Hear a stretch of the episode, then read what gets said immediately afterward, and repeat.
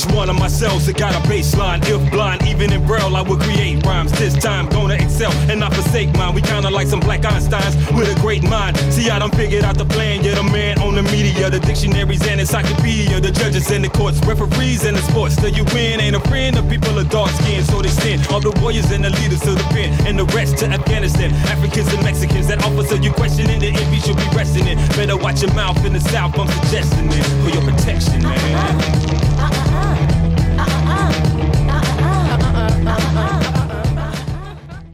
Welcome to um, a very task force driven episode of R V D's Municipal Mania. Mania, mania, mania, mania, mania. Hey, heard every Wednesday right here at eleven a.m. on W R I R L P ninety-seven point three F M Richmond Independent Radio. We're excited to be here, getting a couple shows in the can for y'all. So in case, you know, Fran and I need to take a break, we're not going to be taking a break from the airwaves because there's so much going on in the city right now. And one of the things I'm actually most interested to talk about and learn about is our um, task force to create a civilian review board. Yes. Uh, so we have some lovely guests, a multiple timer and a first timer. And so we will let them introduce themselves and also uh, their role within the task force. So uh, Doctor Costin, you first. Hi, I'm Doctor Eli Costin. I'm an assistant professor of um, gender, sexuality, and women's studies at V C U. I've also been doing work on civilian oversight issues here in the city for about four years now. And I am excited to be one of the co-chairs of the task force to establish civilian oversight of the Richmond Police Department. Hi, my name is Angela Fontaine. I am the other co-chair of the task force to establishing the C R B, uh, along with Doctor Costin. Um, I currently work as a, as a consultant, uh, but my background is working in mostly community-based roles, uh, nonprofits and, uh, and uh, government uh, programs, uh, focusing mostly on uh, edu- work and education. So that's me. Um, first, because I think a lot of people, we're, because we're coming out of a pandemic, a lot of people were not um, always following what was going on. Um, why don't we have one of you guys explain exactly what your board has been tasked to do versus what the actual citizen review board itself is, so that people understand what the difference and what that process will look like. Uh, so the task force of establishing the C R B was appointed uh, by City Council in order to uh, provide um, recommendations to Richmond City uh, on creating the, this, the, the oversight board. Uh, we don't, whether we call it a C R B or police oversight. Um, so we are um, nine community members who are coming together and uh, essentially letting the city know what we believe is in the city's best interest and the community's best interest for um, police oversight. Um, so the actual C R B will be what we suggest. So we're not actually reviewing cases at this time or anything like that, um, although gathering that information is still very pertinent, and we want to uh, hear uh, hear from the community in regard to that as well. Uh, this board will also have subpoena power um, and independent investigators. Um, so um, if you look at other C R Bs from across the country, um, they all have varying levels of power, um, some of which just kind of provide some suggestions, some of which actually uh, uh, you know, have more uh, ability to uh, to hold officers accountable. Um, so, yeah, we're we're going. The, the, we're going. Ours will, you know, have subpoena power and investigative powers. Hi. Yeah, my ducks are like, hey, how's it going? They're always the co-stars. Always when I'm trying to ask a question too. So, what sort of backgrounds does the task force have? The members of the task force have um, that have come together to uh, create, you know, the recommendations. So, um, so my my background. I mean, I have a degree in criminal justice. I um, have worked with mostly uh, individuals who have been transitioning out of prison, or I've done a lot of work with uh, Richmond Police Department or um, Richmond Sheriff's Department in mentoring individuals who are incarcerated there. Um, so that's kind of where my passion lies, is, is uh, I knew that I couldn't go headfirst into the system. I wanted to figure out how to help people come out of it through work and education, essentially. Um, other individuals, um, one of, we have a, a, well, a young gentleman whose name is Oliver, who is a teenager who uh, goes to Saint Christopher's, I believe, who happens to be, he's our tech guy. He's awesome. Um, and he has a passion for criminal justice reform as well. Um, I'll let Eli kind of take over from here. Um, yeah, so my background is in sociology um, and studying disparities in the criminal legal system, particularly as they relate to L G B T Q people and racial and ethnic minorities. Um, and so I've had an interest in police reform work for quite a while. Um, I know that we have other people who have been incredibly active in the community. Um, you know, Ed and Jewel both do fantastic work in the community. Sylvia has done work with the N double A C P here in Richmond for some time. Um, and then we have another professor on, on the task force, um, Eric Nielsen, who's over at University of Richmond. So we really come from a pretty diverse set of backgrounds and skill sets, um, but all of that brings something to the table in terms of, you know, how how we have seen the community respond to um, issues of over-policing, um, what various community stakeholders' wants and needs might be. And so I think having that, that breadth of background, but all coming with a common goal of saying, hey, there are problems that need to be addressed and might be addressed through civilian oversight is incredibly important. So with that, now that we've got a good background of who's kind of serving on the task force to create the, um, whether we choose to call it call it the Civilian Review Board or what have you. You've had some public meetings already.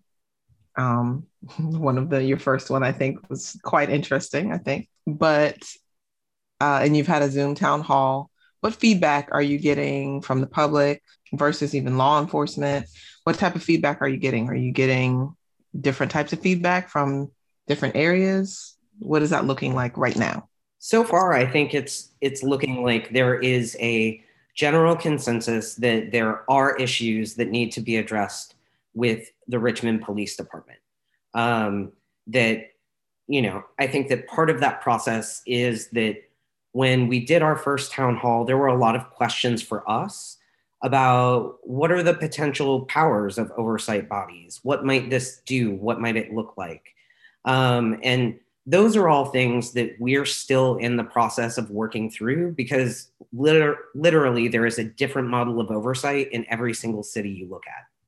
And so I think that what we're hoping to do is hear more about um, what are the issues that are being experienced by community members that they would like to see addressed, um, you know, and potentially doing some presentations to give a little bit more background into what the potential powers are so that then people can be a meaningful conversation with us about what they feel the ne- necessity of that is here in Richmond.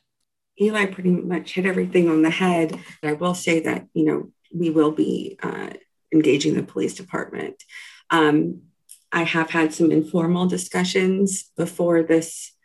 I believe it was right at the beginning of the uh, this board being established, this task force being established, and I attended a, an informal uh, meeting that R P D held and asked about, tried to get feedback from the police about what they want to see and how this is going to be successful or how they see it being successful. And I didn't get good, I didn't get, I didn't get negative feedback. It was still very informative, but I don't believe it was very informed feedback. I'll just put it like that.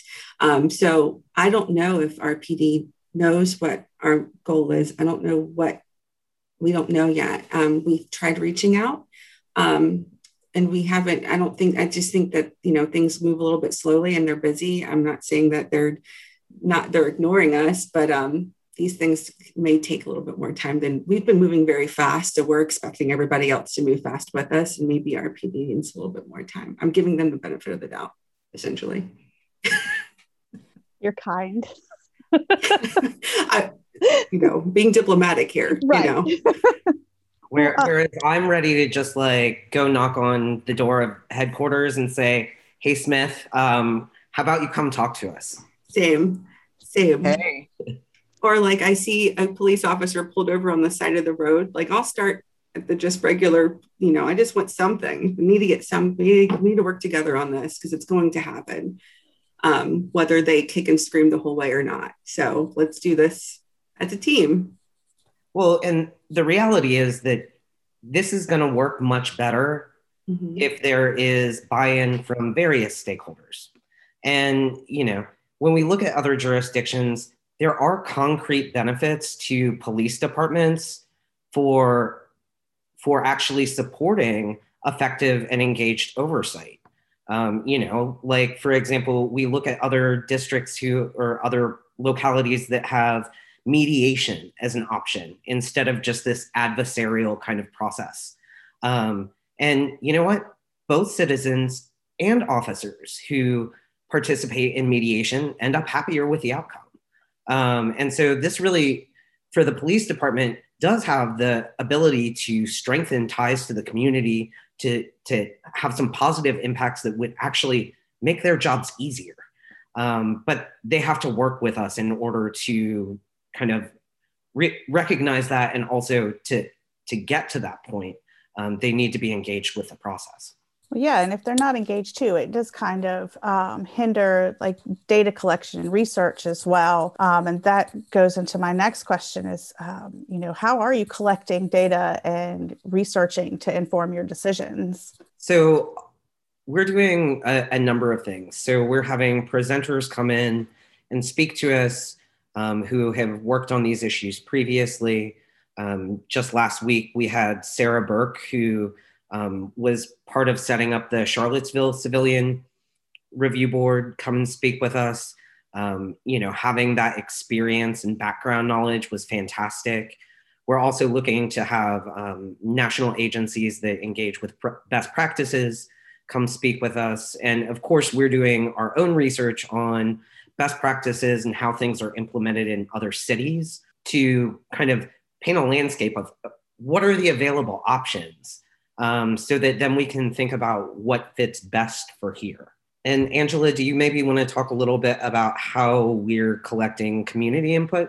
Um, yeah, so um, we have a, well, we have a subcommittee that's head, headed by the amazing Jewel Gatling, and I believe Oliver and um, Sylvia is on it. Sylvia and, and Ed, uh, they do, they're focused on community outreach right now. So Um, well, they're focusing on planning our community outreach. So through um, email, Twitter, the town halls, um, hopefully we'll be setting something up with uh, presenting to our P D or some sort of, putting together some kind of package for them, for us to communicate with them, setting up meetings. Um, and um, as far as data goes, I think we know how, you know, some of the, the practices of, of how R P D keeps their data might not be, you know, but, but we do know how many cops are on the force. And uh, Eli has done an amazing job of, of uh, recommending, you know, best practices. I mean, we've all worked together, but Eli definitely uh,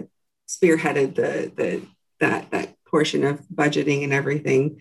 Um, but you know, we want the community to give us, we might not be grasping all of the incidents that happen. Um, so during these town halls and things, we really encourage the community, or just via email, even Twitter, you know, however you want to get in touch with us.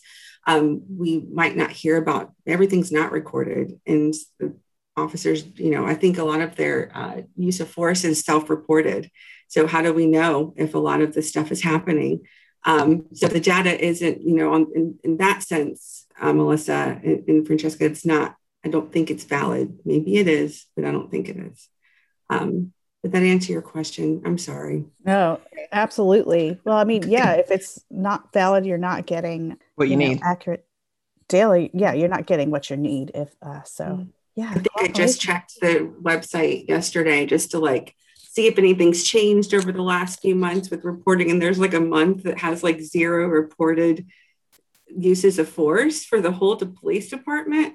And I was like, is that a, is that, that's gotta be a glitch, right? I'm assuming it's a glitch. So I'm like, should I email somebody and be like, where's your numbers? Um, but I don't know. I would I would say that's a, probably a glitch. It's not the first glitch. Let's think back a couple years when R P D didn't include any use of firearms against citizens in their entire annual data, when we know that a handful of them occurred because mm-hmm. they were in the news. Mm-hmm. Um, right. So now, yes, we should go email them because mm-hmm. as soon as that was brought to the public's attention, they went back and they fixed it. They mm-hmm. fixed it. Those uses of firearms showed up. Mm-hmm. Um, but, you know, this is one of the reasons that civilian oversight is so important too, is because it shouldn't be people like me and Angela who just happen to be like interested citizens and go and spot these things. Mm-hmm. There needs to be some kind of administrative accountability. And clearly um, the department isn't doing that for itself when individual citizens are having to go back and say, hey, where is that data? Why doesn't it exist? Mm-hmm. This is true. Well, and a lot of individual citizens don't even realize they can look at the data, that they have the right or the, you know, the wherewithal to question it. Like they don't think about it. And then when it's brought to folks' attention, they're like, well, huh, you know, and I think also part of uh, what y'all do is to inspire the community to get more involved and hands-on when it comes to holding uh, the police accountable. So, well, I would hope so. Yeah. Yeah. Yeah. But they've got to, they, they've got to um, extend the olive branch to work with you, because otherwise it just further grows the sense of, of contention, you know. Absolutely. And that's the big picture here, right? Bingo. That's what the big picture here is, healing this trauma and this thing that's been perpetuating, that have been sitting in the backs of our minds for our entire lives. All of us have seen this happen forever. Yep. This is not a new thing. And now we're getting enough legislation happening and things that people are paying attention to, being like, wait, let's take off these blinders and really fix this. And we can. And now we have, you know, with trauma-informed care and, and, and people approaching, um, you know, the criminal justice system with that lens and seeing, why do we really have millions of people incarcerated more than any other country in the, in the world? It's not because we have a bunch of criminals running around. It's this generational, this, this thing that perpetuates itself. It's profiling, it's trauma, it's all these different things. And same for police. Like I, I want to, I think it's important to say that as a police officer running into things constantly, sometimes they need advocacy too. I don't want a cop going from this to that type of call with a gun, you know, that's not okay. That's obviously not okay because look what's happening. Um, so ideally, this is going to make everyone's lives more prosperous and easier, and us to heal as a community. Um, and then also hold those accountable who need to be held accountable. Uh, just at the top of that, that pyramid there, probably. Yep, I agree. Comes first. I agree. I agree. We've talked a little bit about data, or maybe some lack thereof, right? What um, what are you guys looking at uh, in terms of criteria um, of who you'd like to see on the C R B? What does that look like? Who are you looking for? Um, and that could be a range of things. What do they look like? Where do they come from? What types of, you know, socioeconomic class, demographic background, so on and so forth. What is that composition um, look like? What does that need to look like in order for it to work from your standpoint of what you guys are doing on the task force? Angela, you want to take that one first? Sure. Um, so ideally, you know, we would like it to be a reflection of the city of Richmond. Um, we want it to be inclusive. Um, one thing that uh, we've we've uh, suggested is is paying the not just the individuals who work for the city, but also the C R B, uh, the, the actual board, which historically board members are not paid for their for their uh, their duties. Um, but in order to be inclusive and be accessible to uh, everyone, we want to make sure that they are paid for their for their service. Um, you, we've talked about, you know, should it be appointed by city council? Should the mayor be able to appoint people? Um, how, what does that look like? And we're still kind of discussing that process. We, well, I'm not going to say kind of, we are discussing that process now. Um, it's been, we, we've kind of had to work a little bit backwards in regards to, you know, getting the budget in before deadline. And now we're kind of coming back and, and polishing things up. Um, but ideally, you know, it's going to be a reflection of the makeup of the city as it stands. Um, and then we'll get all that out and, and you know, written out and everything. Um, but at the same time, I don't want it to, you know, I don't want to say it needs to be this many um, um, people with a degree and this many people without it. I think there's some things that, you know, if it's, if nobody has a college degree, I don't see a bad problem with that. You know what I mean? So I don't want to be so specific, um, but I do think that socioeconomic status needs to be reflected, um, you know, be a reflection of the city and race as well. And I think that the one thing I would probably add to that is we want to make sure that there are also people who have been from communities impacted by over-policing mm-hmm. um, on this. And, you know, there have been some questions that we've gotten from community members about, well, what is the role of law enforcement? Can law enforcement members serve on that task force? And, you know, but state law limits the way that, that law enforcement officers are able to participate on that board. Um, now, there might be other positions within that civilian oversight office that would have some different qualifications. Um, for example, investigators. Might an investigator investigator come from a law enforcement background? Potentially, those might be useful skills, but those job descriptions should also be written in a way, for example, that you can't retire from the Richmond Police Department and then investigate Richmond Police Department officers, right? Um, so there's a lot of thinking about all of the various positions in terms of what are the skill sets needed, what might be conflicts of interest, and how do we also get a diverse representation of our Richmond community?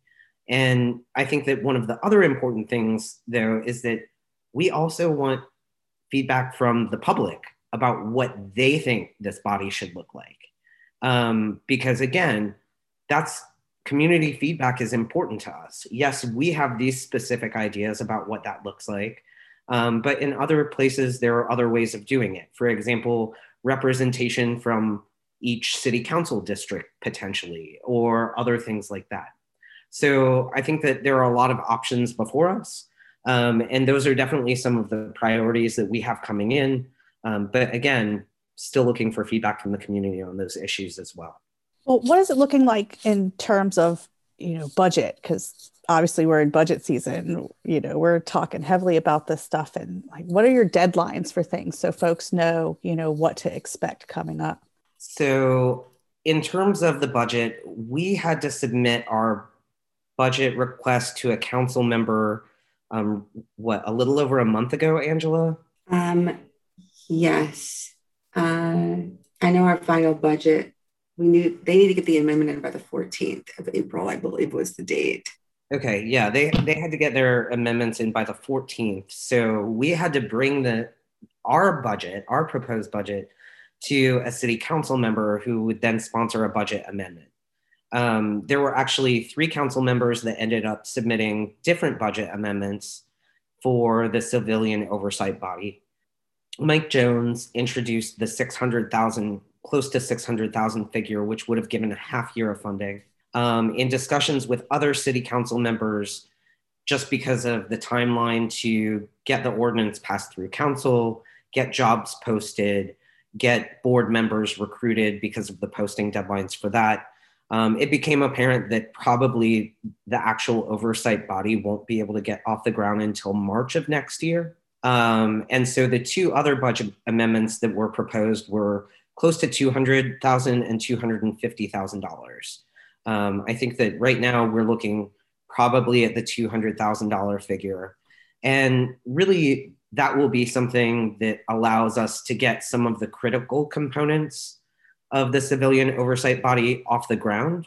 Um, and then I think that Angela and I have discussed that probably in our final proposal that we submit to City Council, Um, there will also be a plan in terms of what scaling up might look like and recommendations for the, fi the next fiscal year budget as well to fully fund the civilian oversight body.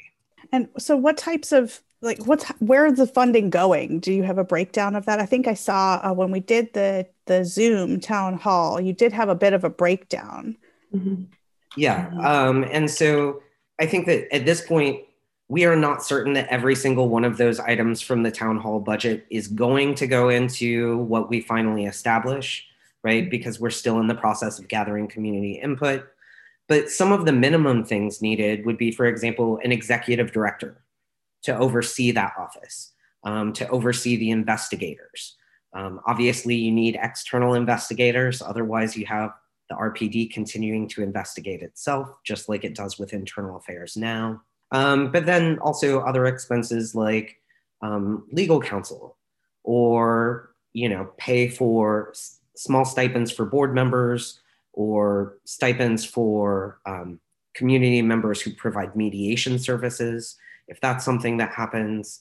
Um, and so there's a, there's a variety of costs, potentially an auditor to analyze police data instead of having the Richmond Police Department audit their own data, um, because the questions being asked might look different than an internal audit. Um, having a policy analyst to review police department policies, make suggestions and changes based on best practices, things like that. Um, and so I think that there's a challenge for us too, in that a lot of those are administrative roles. And obviously, we also want to ensure that the board itself has a role, that like it's not just this administrative body, that it's also a community driven process. And so for us, thinking through those things as we move forward as well is also important. Awesome. Awesome. So as you guys are still in the process of, you know, creating the framework, right, for where this uh, board will kind of formulate in terms of uh, structure and people and what they'll do, what they'll look at. Um, initially, when you all took these positions, have you felt like the the role or the the tone around the C R B and, and even your task force has maybe shifted or changed any? Um, you know, the task force has been something that Um, or the, the C R B actually has been something that has been talked about in the um, community for quite some time now. And when we finally got legislation to get it right um, and start putting feet to the ground, you know, everybody's opinions started coming out, right? Has the the role or the origina- the origination of what you guys maybe wanted to do versus what you found you can and are allowed to do, has that changed or shifted? How do you feel about that process now? Because I know that's been, I mean, it's really, it's been a contentious thing, and it can kind of be hard sometimes to do what you know needs to be done and function in this way to get this thing moving. But you've got all types of, you know, um, hmm, noise going on sometimes, um, especially when people have a lot more time on their hands during the pandemic. Right? What Absolutely. Does that look like? Um, so just in regards to, you know, what me personally, what I thought going into this is to, in, compared to now, um, Eli and I have been meeting with c council members uh, since the, bu I, all I can think about is budget right now. It's, um, it's just, but I am actually, I, I mean, yes, there's a lot of red tape and bureaucracy because they're working with the government and we can't just get yes or no answers. There's laws that have to be about, you know, it's, and it's frustrating for us who none of, I've worked for the government before, but I've never been in a sworn position where I have to, you know, I'm tasked with such a thing. So um, in that sense, I was expecting it to be difficult. Now, I was not expecting the council members that we have met with. In my opinion, they are very informative and they want this thing to happen. So I, that was maybe a pleasant surprise that it was so well, you know, I, I feel like you know, from what they said when they first made this ordinance, uh, a lot of people uh, sponsored the ordinance to now, um, you know, I don't see, I, I didn't feel discouraged when, in meeting with most of them. Um, so that, that was a pleasant surprise, because we, I mean, this wasn't even on the budget at all. That Stoney's budget, it wasn't there. So I'm thinking to myself, oh my gosh, we have to convince people that I don't even know to like give me six hundred thousand dollars, you know? But they were like, yeah, let's get the amendment in, let's do it, you know? So um, it was, it, it was, um, I, I have to, you know, commend them for, for, for being as easy to work with as humanly possible. I feel like most of, most of the council, yeah. I'm not going to name names, but you know, probably have an idea. um, and I would say that I think that the the very pleasant surprise is that all of the members of the task force, I think, have come with very similar goals. Um, we all want to achieve the same thing. We want to do it right, because we know that it's not going to work if it's not done right. Um, so that has been, I know that that's not always true on, you know, city commissions. Sometimes people can butt heads and things like that. Um, but this has been, you know, a, a great task force to work with.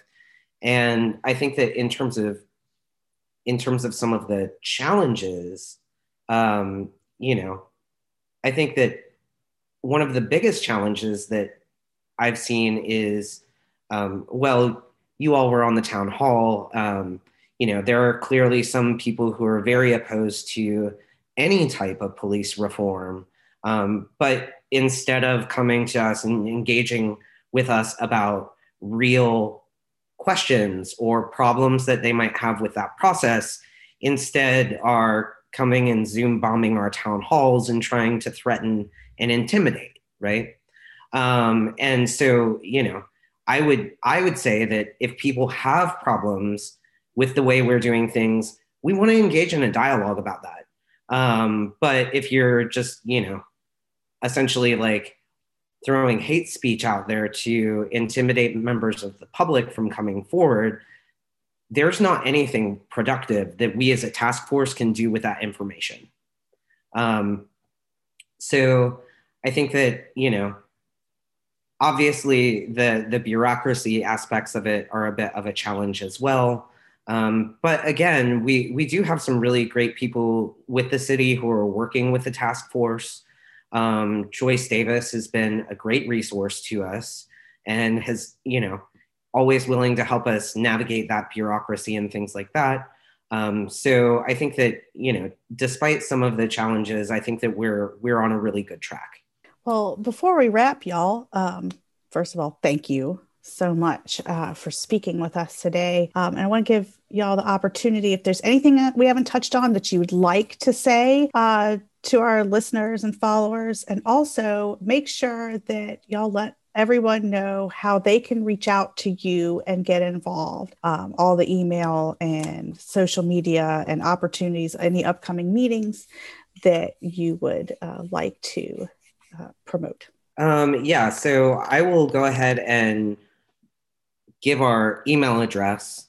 That is r v a c r b at gmail dot com.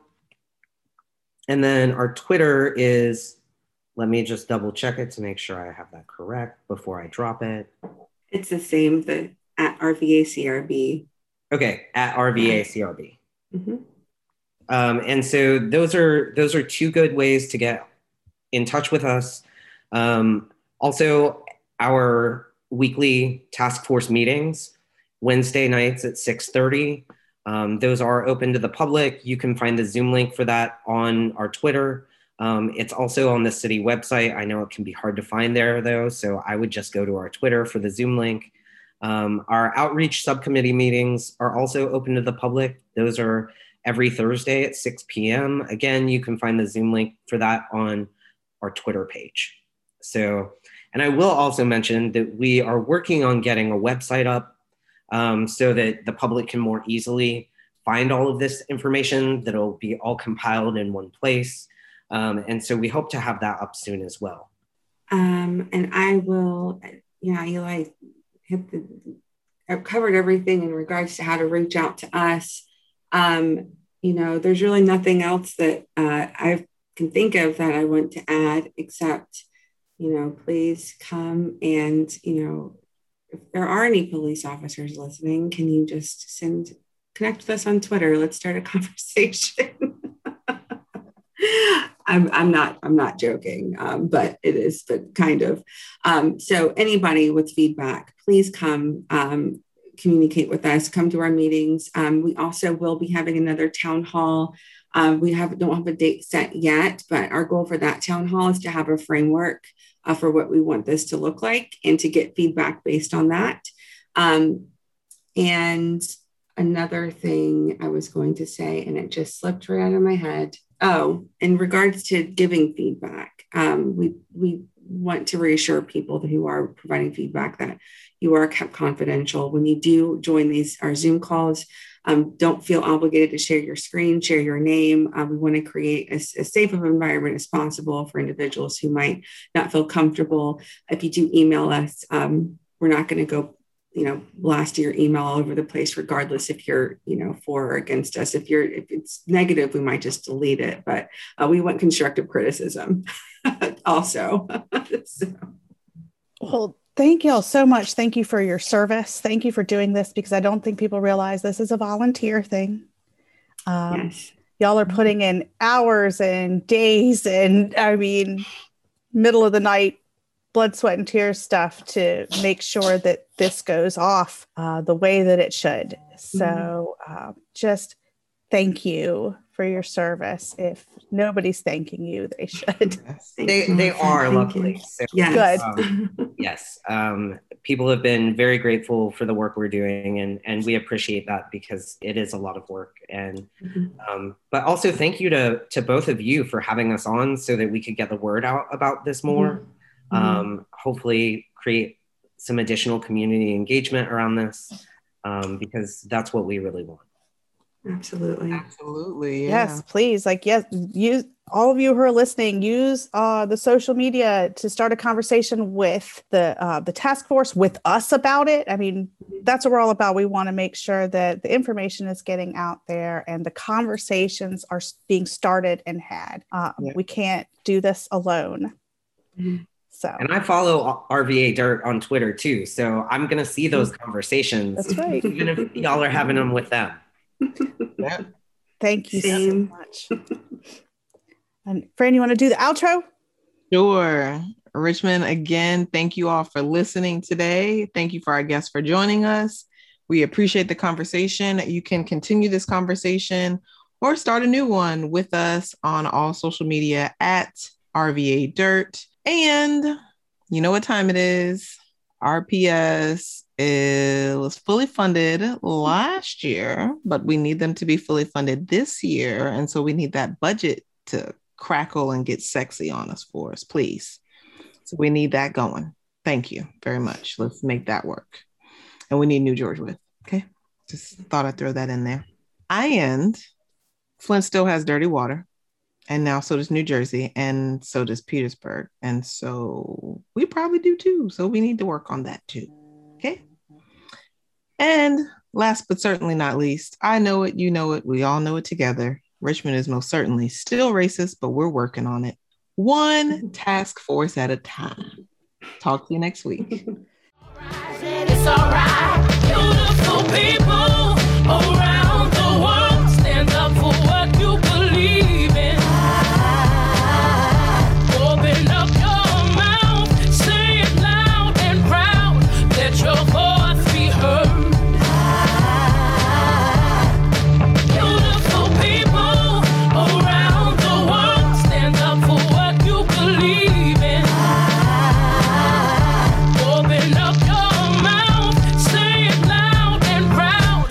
Your voice be heard.